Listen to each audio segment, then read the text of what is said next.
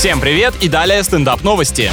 На аукционе продали видео из интернета почти за 800 тысяч долларов. Многие подписку на стриминговые сервисы в складчину покупают, а тут один клип за бешеные бабки. В ролике 2007 года трехлетний ребенок жалуется на своего младшего брата, который укусил его за палец. На нем почти 900 миллионов просмотров. Не понимаю, была какая-то многолетняя судебная тяжба, что ли, где постоянно крутили это видео доказательства, потом долгий апелляционный процесс по поводу укуса. Почему это смотрели так много раз? Все, пошел публиковать своих мелких племянников, может, наконец разбогатею когда-то.